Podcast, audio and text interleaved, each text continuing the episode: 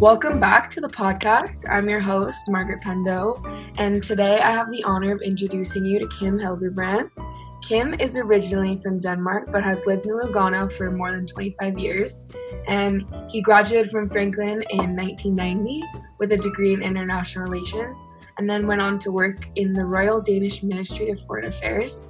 However, now he currently serves as the president of Anchorage Group plc, which is based in Lugano with headquarters in London, as well as a member of the board of directors and advisor to the chairman for Ratonia Capital. But for Franklin, Kim actually serves as chair of the board of trustees and gave an incredibly touching speech at this year's graduation. And I'm very excited to have him here on the podcast and learn more about his story. So, officially welcome, Kim. Very excited to have you. Thank you, Margaret. It's a pleasure to be here with you. And uh, let me start out by complimenting you on the excellent podcasts that you've been doing. Really well done. Thank you so much. It's been very fun. I saw that you even had a, a podcast with my dear colleague uh, from the Board of Trustees, Emily Boynton. Yes, yes, she's amazing and very much fun to have on the podcast. It was certainly exciting to hear it. Well, something that intrigues me about you is the fact that you founded the Cybersecurity Management Challenges Symposiums, which was in collaboration with Franklin and actually hosted at Franklin.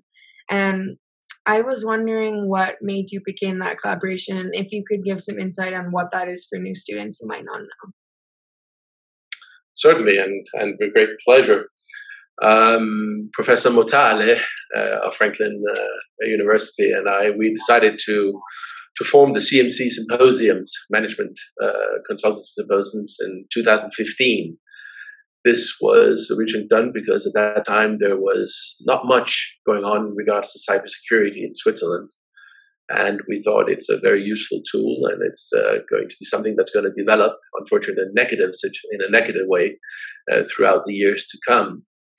And um, we set it up, and we thought also by doing it at Franklin, we would uh, be able to provide an extra, let's call it marketing tool for the institution to provide more vision or uh, orientation towards Franklin. Um, and um, we set it up in 2015, and we had five excellent consecutive symposiums uh, of very high level uh, it was recognized as the only real international symposium in Switzerland, uh, being attended by ambassadors, ministers, uh, head of, of corporate uh, institutions, and of course, uh, the top notch cyber experts. Uh, unfortunately, the pandemic then developed, and as many other similar situations, it was suspended. And, but I'm very pleased to say that we're now discussing the 2022 symposium and keeping our fingers crossed that we can uh, go ahead with it. Yay, that's exciting. And so, what kind of events were happening at this symposium? Like, if someone were to go or is interested in going, what can they kind of expect? Well, we, we open it up to experts and non experts. And uh, by having these presentations, it enables everybody uh, to be able to participate in an open way and ask questions. There's an excellent networking event taking place uh, during lunch and breakout sessions. So we, we try and keep it on a very informal level and not just have experts, uh, because then it gets a bit too technical. So it's it's opened up to even primary uh, customers, and if I may put it in that sense, that are fearing what cybersecurity could do, and uh, have them come in and, and try and open their vision to to the dangers that exist out there. Um, and um, being so close to Italy, of course, we have a lot of participants coming in from the northern part of Italy also.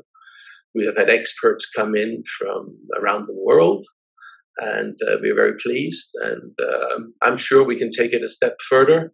But of course, it has certainly not helped that we had to temporarily suspend our, our symposiums because of the pandemic. Um, if I may put it so boldly, this has given also an advantage to our competitors and, seeing what we've been doing and uh, and trying to catch up with us. Yeah. But as they say, competition is good for everybody. Exactly. Plus, Franklin has a certain charm that I don't know if you can get other places. so, curiosity of mine is actually your time on the being a chair of the board of trustees. And I was kind of wondering, brief overview of what that means to you. Well, thank you for asking that question, Margaret, because it's uh, it means a lot to me. I can wholeheartedly tell you that it's a great honor to be able to serve on our wonderful institution, and at the same time also a privilege to be working together with a remarkable group of highly devoted trustees. Um, this has been, if I may put it, it has been a dream job come true. Um, the obviously responsibilities of being chair of the board uh, is to chair the three yearly uh, board meetings taking place and focusing those meetings on strategic matters relevant to the university, as well as ensuring that we continue to set high governance standards. This is an absolutely must today. Um, besides that, there are numerous other meetings which I participate in concerning specific university matters, um, as well as uh, the main job, of course, is for the board and the chair to provide uh, advice and counsel to the president. Um, and keeping in mind that the board is, of course, the final authority uh, as to specific le- legal and fiduciary matters. Um, with it comes also, uh, and this is always a pleasure, a representative commitment, uh, both in Lugano as well as abroad. And um, this is actually the first time that the chair resides in the same location as the institution. So I'm much, much more on campus than, than my distinguished previous uh, uh, colleagues and chairs. Um, but it's a pleasure. It's, uh, it allows me to, to express and show my passion for this wonderful institution that we have. Yeah, no, it sounds really fun. And so how is it? I mean, obviously you went to Franklin, and so now you're kind of more in the official cabinet of Franklin. What is it like? Do you ever kind of get those excitement feelings of, oh, I'm going to find out the inner workings of this and that? Well, being an alum of Franklin, I must say I never imagined that I would be back at Franklin as, as chair of the board of trustees. Um, as I said previously, it, it was a true true dream uh, dream that came true. Um, and it's been a pleasure and interesting learning uh, what takes place at Franklin, and it's it's um, it's confirmed to me that Franklin is a true family. It really is a small family, and um, we see that with our students, we see that with our alumni, and we see it with our parents, and I think we have a unique institution. We just have to get a little bit better at promoting it. Um, and that we're working on. And I think our, marketing and admissions, and they're all doing a wonderful job in doing that. And uh, we'll continue to improve on that. Yeah. And kind of throwing it back a bit to your time at Franklin, and I guess now, but I'm kind of curious about what your fondest memories were at Franklin and what are some things that felt like your key moments being a Franklin student? I only have positive memories. I must say, I really do. It, it was uh, I was living in Milan, and Franklin was was the nearest uh, college uh, at that time, uh, and I spent four wonderful years. And my fondest memory, I have to say, of course, was meeting my wife at Franklin. Oh my gosh, how did that happen? we met during my senior year, which I have to say was not exactly great for my my grades, but uh, I managed to pull it through. But um, even going back after having graduated to Denmark and, and, and working for the government, uh, the relationship uh, existed, it continued, and with frequent visits every two, three weeks back and forth. And uh, in 1994, I decided to leave the government and, uh, and move back to Lugano. So uh, you can actually say love beat the career. yeah, and so how did you guys meet? Where in Fra- like what part of Franklin brought you two together?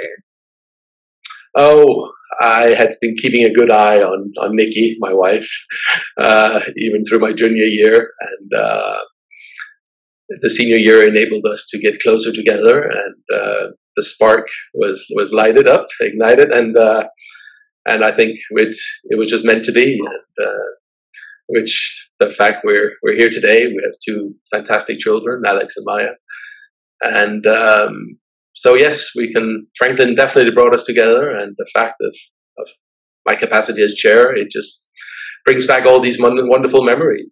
Just sitting in this in the Franklin in the college boardroom here is uh, where I defended my thesis in 1990.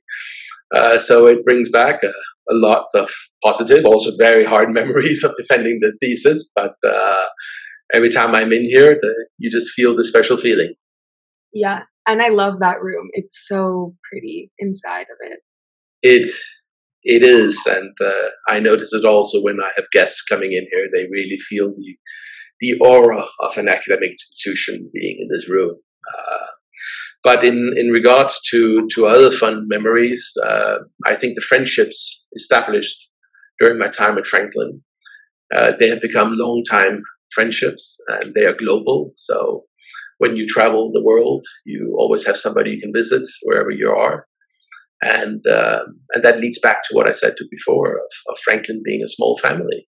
And um, this is what I, I always say in my graduation uh, remarks, as you'll know, that I Franklin will always be open. It will always be a family, and uh, we always hope you come back and see us. Yeah. Uh, and I can't uh, not comment on another memory. It's it's um, it was very important also the relationship which you had with your faculty, with your with my professors. Um, while I attended Franklin, some of them, unfortunately, have passed by uh, or passed away, such as Professors Daco, Stanford, Videre, and Yolanda Cappiello. But I'm so pleased to see around still Professors Motale, Schlein, and Giuseppe Cappiello, Hirsch, and Parsons. So um, just mentioning those names automatically brings back some fantastic memories. Also, some hard classes to attend. Wait, so you actually were taught by Professor Motale and then got to do this collaboration with with the help of Professor Motale? Isn't that a wonderful situation? Yes, indeed. And uh, having him still around on, on campus, and uh, and also seeing Professor Schlein, who who's now emeritus, but when he's back on campus, is is is wonderful. Uh, it, it is a true familiar feeling. Yeah, I've heard many a good thing about Professor Schlein, and I would love to meet him one day. Well, you know, Margaret, I keep saying this, and I, I try and say it as, as neutral as possible, but uh, the heart of Franklin is, is our faculty. We have an exceptional uh, faculty amongst us, and um, then comes the administration. It's, it's teamwork, it's a real teamwork, and um, this is what makes Franklin so special where else can you go and, and have a coffee or a pizza with your with your professor? Uh, this is this is one of the aspects that makes Franklin so unique. Yeah, no, I, I. It's funny when people's parents visit. Their immediate planning mode is taking their professors out for lunch or coffee or drinks so that they can literally meet their family that flew from wherever to uh, to visit and my parents were very emotional when my dad actually came to visit, and he thought that was just fantastic. It is, and, and this is what I tell uh, prospective students and parents also. Uh, one of the key aspects is our very low ratio between uh, students and faculty members in the class. And um, one one situation comes to mind when I was asked to help a student coming in from Zurich, from the University of Zurich. And I remember asking, uh, I'm, the admissions is going to need a reference. And they told me, uh, I can give you one, but that professor won't know who I am. I'm just a name, I'm just a number in that class. And that's something that'll never happen at Franklin. Yeah, no, it's it's such a blessing in disguise sometimes because you wish you could hide and no one knows who you are.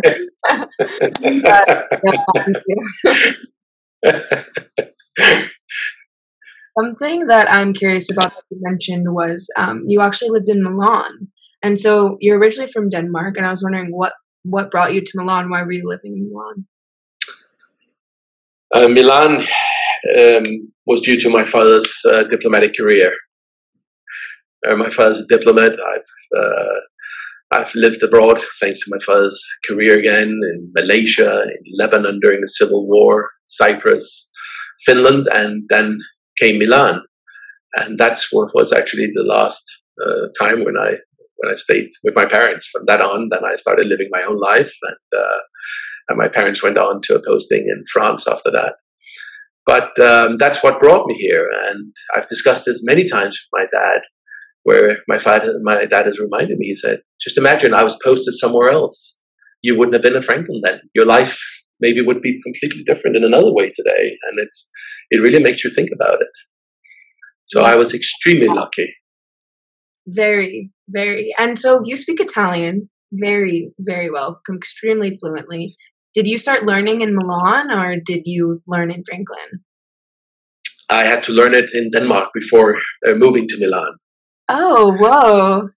It was one of the requirements of the diplomatic service that you had to know some part of the language. So we, my parents and I started taking lessons in Copenhagen. And then when I arrived in Milan, I, I did my senior high school year at the American uh, High School in Milan. And uh, that gave me a very good approach to the Italian. And then I, I continued within Franklin, and uh, I'm so grateful. Um, languages is something that is fundamental today. That is a key message that I keep telling our students. Take the time, learn an additional language. It's going to come out to a huge benefit to you in the future. Yeah, definitely. And so I was, I know that this is a bit far back, but I feel like it kind of flows in this moment. Um, I wanted to talk a little bit about your time working at the Royal Danish Ministry of Foreign Affairs and what was that like and how did you come into that? Well, that was a childhood dream uh, come true also. Uh, I've always admired my dad and the work he's been doing. And uh, therefore, this was a a natural, if I can put it like natural way for me to to continue. Also, I wanted to continue in his footsteps and represent my country, Denmark. Um, so I was honored when I had this opportunity after coming back from from Lugano, and um, I was privileged to be put in a division that dealt with the uh, European presidency of Denmark. Denmark had the presidency of the European Union, and um, that provided me with some experiences which I will always remember in receiving and meeting heads of state to Denmark during the presidency, and um, provided me a lot of experience which I have been able to benefit from in my professional career after I left the government. Um, that is what I can comment on regarding my my okay, my professional experience at, at the Danish government of, of or the Ministry of Foreign Affairs. I love that. And so you then I guess you like you said you lived in Denmark, and then how how did you um, end up back in Lugano? What did you where what was your transition? Well, I was in a difficult uh, situation because I was, as always, with diplomats, you you have to spend some time home in in the ministry, and then of course you're you're sent out to various postings around the world, and a uh, and a very interesting posting was opening up for me. But at the same time, I had my that time girlfriend, now a wife, Nikki here in Lugano, and with the posting that I was considering, um, it would have been very very difficult for us to to continue uh, in that part of the world. And uh, therefore, I, I had to make a very tough decision. And that's where it brings back to, I said before, love or career. And, uh, and love won. and that brought me back to Lugano. And then came the good question now what? and um, I wasn't. I'm not. I'm not. Uh, I'm not into banking. I'm not into financial institutions, which there are numerous of in Lugano. So uh, I decided to set up a, a consultancy company and advising companies how to expand internationally and uh, and use my diplomatic skills in that sense. And that came in extremely handy. And I had a wonderful 25 years in that in that profession um, and learned a lot. And as I say, you always learn, no matter what age you are or what you're doing. There's always something to learn. And what was it like um, setting up a business in Switzerland, in Lugano specifically, um, as a foreigner? It was a bit scary. I have to be open and say that. It's uh, you're a foreigner in Switzerland, and uh, this is your first company you're setting up. Um, but it's again, it provided experience. It, uh, it gave you a know-how for the future, and I was very glad I did it. I got some good advice along the way, and um, it's it's been interesting. It really has, and that experience is so fundamental as you move forward in your careers. And uh, being able to help others is has always been an important aspect of mine, both professionally and privately. So um, I'm grateful for the life that I've had so far. Yeah, it sounds. I mean, I would love to start a business in Lugano. Why not? You know, it's a beautiful place to be. It is. It is. It's a beautiful country. It's a beautiful city, and uh, it's it's difficult sometimes in being a foreigner, but you you sort of get to appreciate that because that's why the country is beautiful. Also, they they protect it. They have their rules, but if you abide by those rules, there is there's an open door for opportunities. Um, and Switzerland is is in a fantastic location. You're in the heart of Europe whenever I found myself wanting to complain on the quote unquote strictness, I remember how easy it is to literally do anything. You hop on a train and you're at a hiking at a hiking trail. You hop in another train, you're in Milan. Like it's just too good to be true, really. We're really spoiled uh, being in this wonderful location. As you said, there's so many locations and places to visit. Public transportation is just absolutely wonderful. It works um, service industry is high. So um, I couldn't have, I couldn't think of a better location for Franklin also to be.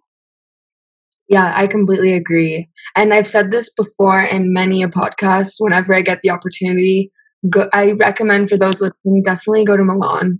It's so easy. It's so fun. Uh, it seems daunting, but it's worth it. you're you're so right, Margaret. And you know, having Milan 45 minutes to the south, Zurich two hours uh, to the north, um, airports nearby. It just opens up for an infinity of, of destinations to visit and cultures to take in. Yeah, completely. And actually, sometimes professors give you the opportunity to enrich your studies by traveling to local cities around and going to museums and things like that. So that, that's also a blessing in itself. It is, and it, it opens up another uh, another door for, for great opportunities, which is our academic travel. Our academic travel program is unique, and um, I can't think of any other institution that, that has our type of academic travels um, because it's not fun trips.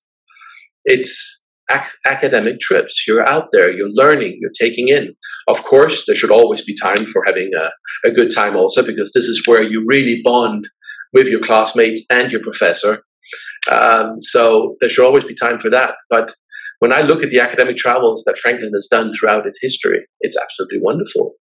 And um, we look forward to continuing developing it as we move forward uh, when the pandemic allows for more interesting destinations. Let me put it that way. and where were some of the destinations you went when you went to Franklin? My first academic travel if I get it right here, it was to uh, Naples, to south of Italy. And that was a wonderful trip, and uh, it was led by a, one of our fantastic uh, Professor Emeritus, uh, Cappiello. And um, it, it really bonded. And I was in a sort of awkward situation because I had to live in Milan. So I commuted back and forth every day for four years. Wow. Um, so I lost out on on a lot of interesting situations and also great parties, I imagine. But uh, it was uh, it was also a, uh, it, we had professors living in Milan at that time, uh, Professor Terzi and Professor Daco, which has now passed. And they drove with me, or we drove with each other occasionally, and uh, that provided that extra bond. Um, and I just discussed this with Professor Terzi when we had a coffee the other day, who's also still in Franklin. So uh, privileged to have both Motale and Terzi on campus. Um, so that was really special, but it was also very hard. It was very hard because you had that drive. It's not a very safe highway, uh, so it's it took its toll. But uh, still, it uh, provided experience and uh, prepared me even more for for my career as it came along.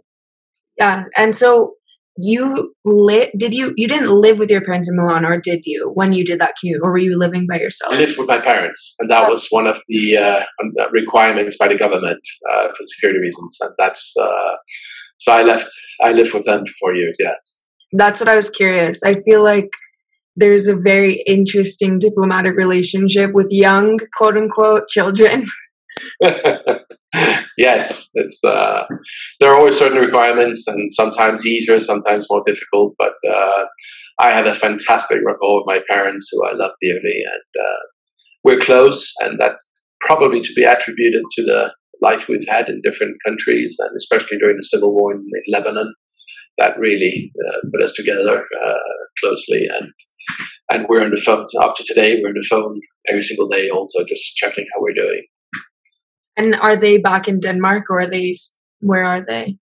They're back in they're back in Denmark and uh, they come down every every two months to see their grandchildren and uh, or I fly up. Uh, now it's the first time that I haven't been back to Denmark for a year and a half because of pandemic. So I'm uh, I'm looking very forward to being able to do that soon.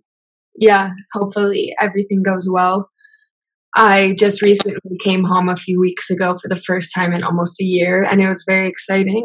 I feel like it gives you a small refresh on some place that you feel like you know so well, and so that was kind of fun twist on things.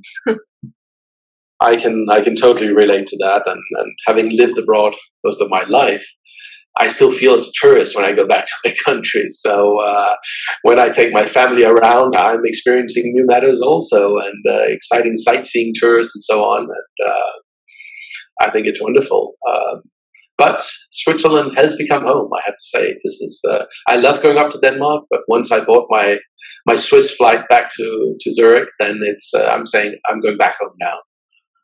Yeah, no, it's funny. It's funny because actually, in another podcast, we were talking about how you miss home at first, and then you come to Franklin, and you almost miss Franklin as home once you leave. And so you're kind of conflicted. You're like, where am I from? you know, like exactly. That's very true. That's very true. Um, I was wondering when you describe Franklin to other people, or people ask you, you know, what is Franklin about? What are some things that you tell them and feel like they should know? I do start by telling them, and I mean this, there is no other institution like Franklin. We are truly unique, and I'm trying to be as neutral as possible here, and speaking as Kim and not as the chair. Uh, we are we are unique, and we are really a a, a small family, and um, you see that by our alumni when they come back to visit uh, it is wonderful. And Franklin will always be here. It's uh, for our alums, for our parents, for the friends of Franklin. We're always here. The door's always open, and we encourage everybody to come back and visit or or keep let us know what they're doing. We want to know. It's exciting where they've been, what are they doing, what where are they working, where have they been traveling to. Um, so um, I'd like to really encourage that and remind everybody to do that. Um, but the fact that we are a unique institution, I think this is also confirmed by by parents when they come here. I had the, the pleasure of participating at the president's reception the other day for incoming students and their parents and speaking to them.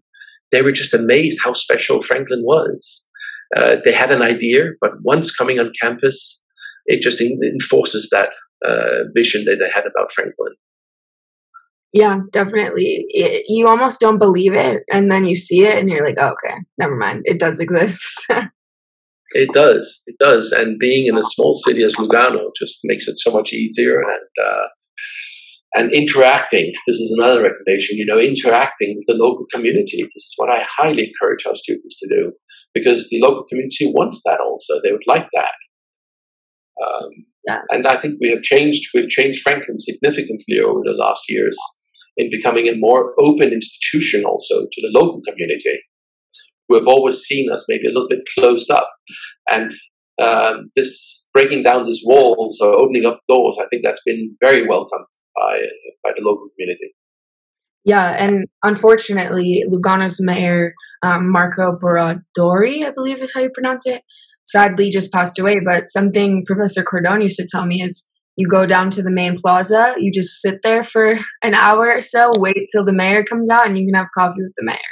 So Lugano is very friendly in a certain way. I can uh, I can totally confirm that. Uh, Mayor Borradori was uh, a dear friend, and uh, his passing was a shock. It came as I was on holiday in Greece, and uh, he was a true friend of Franklin, and uh, this is very important for us. And uh, he loved being on campus. He always opened up the cybersecurity conferences we had. He was the first one, the first main speaker. So um, his uh, his passing was uh, yes was not pleasant. It was a terrible terrible message to receive. I um, I'm certain both the president and I we will uh, will work hard at establishing the same kind of relationship with the new incoming mayor and uh, and hope to soon have that person uh, on campus visiting our our beautiful uh, institution. I can't wait. And so, seeing as though we're recording as the first week of school, so that's very exciting. Um, I've heard before we started recording, Kim was raving about good things about this incoming class. I'm very excited. But I was wondering if you had any advice to current students new to Franklin or current students that are have been attending Franklin for a while. Well, uh, to all of our students, whether they're the incoming or the current students, I would highly recommend that they take advantage of this unique opportunity, uh, which they've been given and learn a language or two uh, and explore not only Switzerland, but also the rest of Europe. Uh, our students are so lucky to be right in the heart of Europe. And uh, this opens up doors to so many opportunities. And I just feel it would be it would be such a waste not taking advantage of this. I know it's not always easy with schedules and, and so on, but if there is time for it, take advantage of this. Uh, and I think at, at one point in our students' future academic or professional challenges, uh, these experiences are going to be an advantage. Um, but having said that, also, there should naturally also be space for having a good time uh, and enjoying the roommates because those roommates, they're going to become friends for life. Um, so that is special. Yeah, it's funny. My roommate and I, I don't know if it's ma- magical powers, but we ended up becoming the best of friends as we graduated. And at first, I will admit we didn't like each other because, you know, roommates are hard. but we came around and I can't imagine my life without her. So I definitely agree with that sentiment. That's wonderful to hear. That's wonderful to hear. Yeah, well, thank you so much for your time. I really appreciate it. It's been super interesting to get to know a little bit more about you. And I just can't thank you enough for being on the podcast.